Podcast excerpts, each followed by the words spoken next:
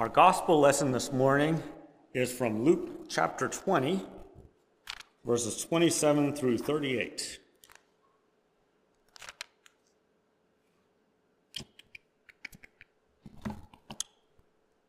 Some Sadducees, those who say there is no resurrection, came to him and asked him a question Teacher, Moses wrote for us that if a man's brother dies, leaving a wife but no children, the man shall marry the widow and raise up children for his brother.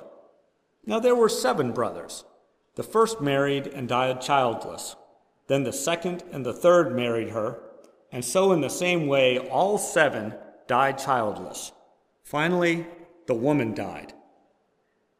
In the resurrection, therefore, whose wife will the woman be? For the seven had married her. Jesus said to them, Those who belong to this age marry and are given in marriage, but those who are considered worthy of a place in that age and in the resurrection from the dead neither marry nor are given in marriage. Indeed, they cannot die anymore because they are like angels and are children of God, being children of the resurrection. In the fact that the dead are raised, Moses himself showed in the story about the bush, where he speaks of the Lord as the God of Abraham, the God of Isaac, and the God of Jacob. Now he is God not of the dead, but of the living, for to him all of them are alive. The word of the Lord. Thanks be to God. To modern ears, this whole notion of a widow marrying her dead husband's brother is just weird, or maybe a bit repulsive. But let's spend a little bit of time trying to understand what's going on. In that time and place, women were most certainly second class citizens. There were some who had wealth, but by and large, women didn't own property. They were essentially dependent on the men in their lives first their fathers, then their husbands, then their sons. I can't say that marriage had nothing to do with love, but certainly marriage was centered on practical necessities. Men would get together and make appropriate arrangements for women. Meanwhile, inheritance laws favored sons as well, when a man died, his sons would inherit his property and would continue the family line. If a man died without a son, and certainly if he died without any children, who would inherit? To address the issues of care for women and continuation of the family, levirate marriage was introduced, and that's what the Sadducees were talking about. If a man died without a son, the widow would marry his brother and any son who issued from that marriage would be considered the son of the deceased man. He would be expected to take care of his mother and to inherit the deceased man's property. So, this is kind of strange, isn't it? I mean, not only is it strange to modern ears, but also it's kind of a torturous way to deal with the fact that women were powerless. Wouldn't it be better if women could just fend for themselves. That way, they wouldn't need a man to take care of their needs. If they were widowed, they could inherit the husband's property and just go on living. And that's how Jesus describes the resurrection. He says essentially, look, you people are going to all these lengths to deal with a problem that has a fairly simple solution. Instead of levirate marriage, or indeed any marriage, being needed to care for disempowered women, all people will be supported and cared for by God. The four Gospels have recurring discussions of the kingdom of God or the kingdom of heaven, which for today's purposes, let's just pretend that those are synonyms, assume that those are synonyms, and look specifically at, at uh, verses in Luke about what the kingdom of God is like. First and foremost, the kingdom of God is good news. In particular, it's good news for the poor who shall inherit the kingdom. Entering the kingdom of God requires single minded perseverance and is costly. But at the same time, it's the outgrowth of something small like a mustard seed. It requires childlike faith, and wealth can be a barrier to entering it. It's here now, in our midst, but it's also yet to come. It's an already but not yet transformation of creation. That's kind of complicated, right? Taken together, these disparate perspectives are teaching us that the kingdom of God is just different from what we know. It's a different form of existence that can only be explained in paradox. So let me read to you from Luke 13, verses 29 and 30. Then people will come from east and west, from north and south, and take their places at the banquet in the kingdom of God. Indeed, some are last who will be first, and some are first who will be last. Jesus taught that people will come from all over the world to God's banquet table, while social hierarchies would be overturned. There's a recurring theme in the Old Testament that the Israelites were special. They were specially chosen by God to be a priestly people. They failed in their task and were exiled, but then God relented and reestablished them. So there was a presumption that they would be first in God's kingdom. Yet Jesus taught that the last shall be first and the first shall be last. He was trying to get them to understand that God's ways are not like our ways. You cannot earn your way into heaven by following some rules, like the Jewish power structure at the time was teaching. Instead, God chooses who will eat at his table and chooses people from north and south and east and west. Let me give you an analogy. You're all familiar with the ACT and SAT right? You know, high school students take them. Um, and the ACT is scored on a 36 point scale. The higher your score, the more likely you are to get into a good college, though there are other factors involved as well. Supposing you get into college, then you need to work hard and learn so you can be successful after college and continue to learn and work all through your life. Well, let's suppose instead that your ACT score determines your whole life. Not just in some metaphorical sense, but literally. Suppose that if you earn a 30 or above, you are given a mansion and a credit card you never have to pay off. But if you score below a 30, you're thrown out into the streets penniless and naked. There's no second chance and no change to your circumstances after the test is over.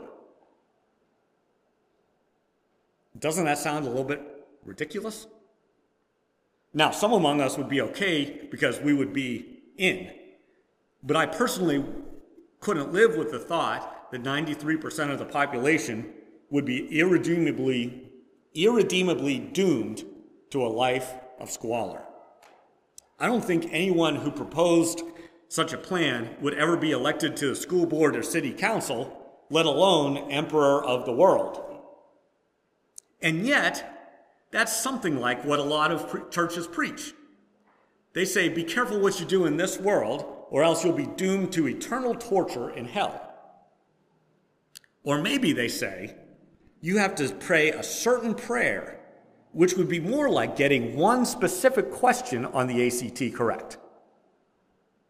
Can you imagine a world in which one question, asked and answered while you're a teenager, determines your whole life trajectory with no hope of change.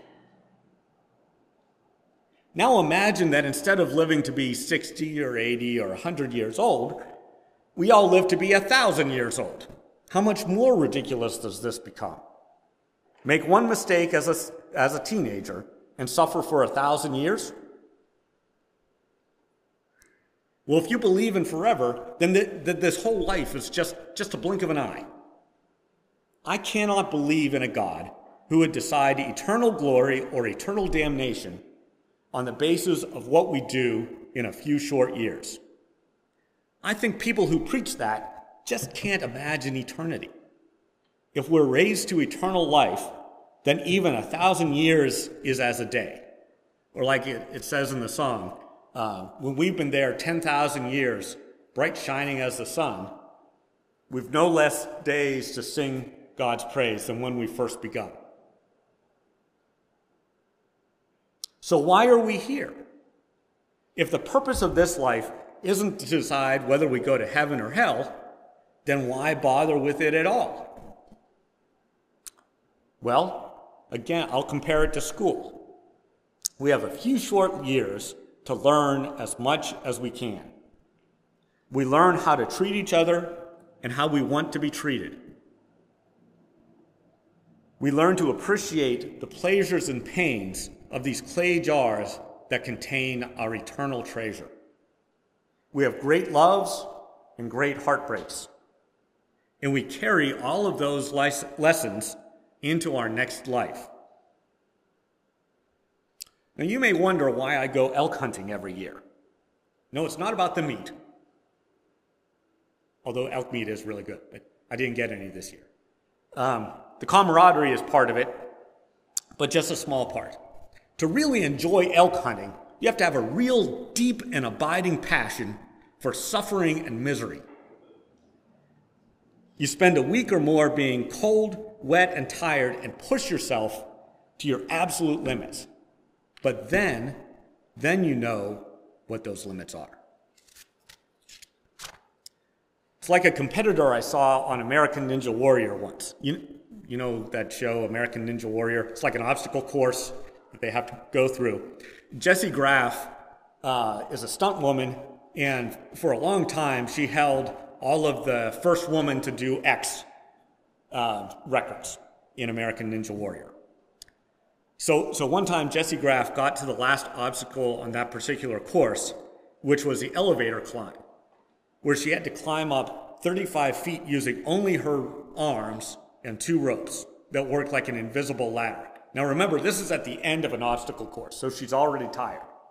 The, the way that that elevator climb works, like you would uh, support yourself when, with one hand and reach up, and then the rope would latch so you could pull yourself up and then the rope would latch. And so you climb like that with only your arms. Well, she failed. But she was smiling the whole time, such a, a big smile on her face. Afterwards, she said that she was pushing herself to her absolute limit and loved that feeling of using everything that she had. That's why we're here. We're here to learn from those great loves and great heartbreaks, those pleasures and pains in our lives, and use them to transform the world to match God's vision.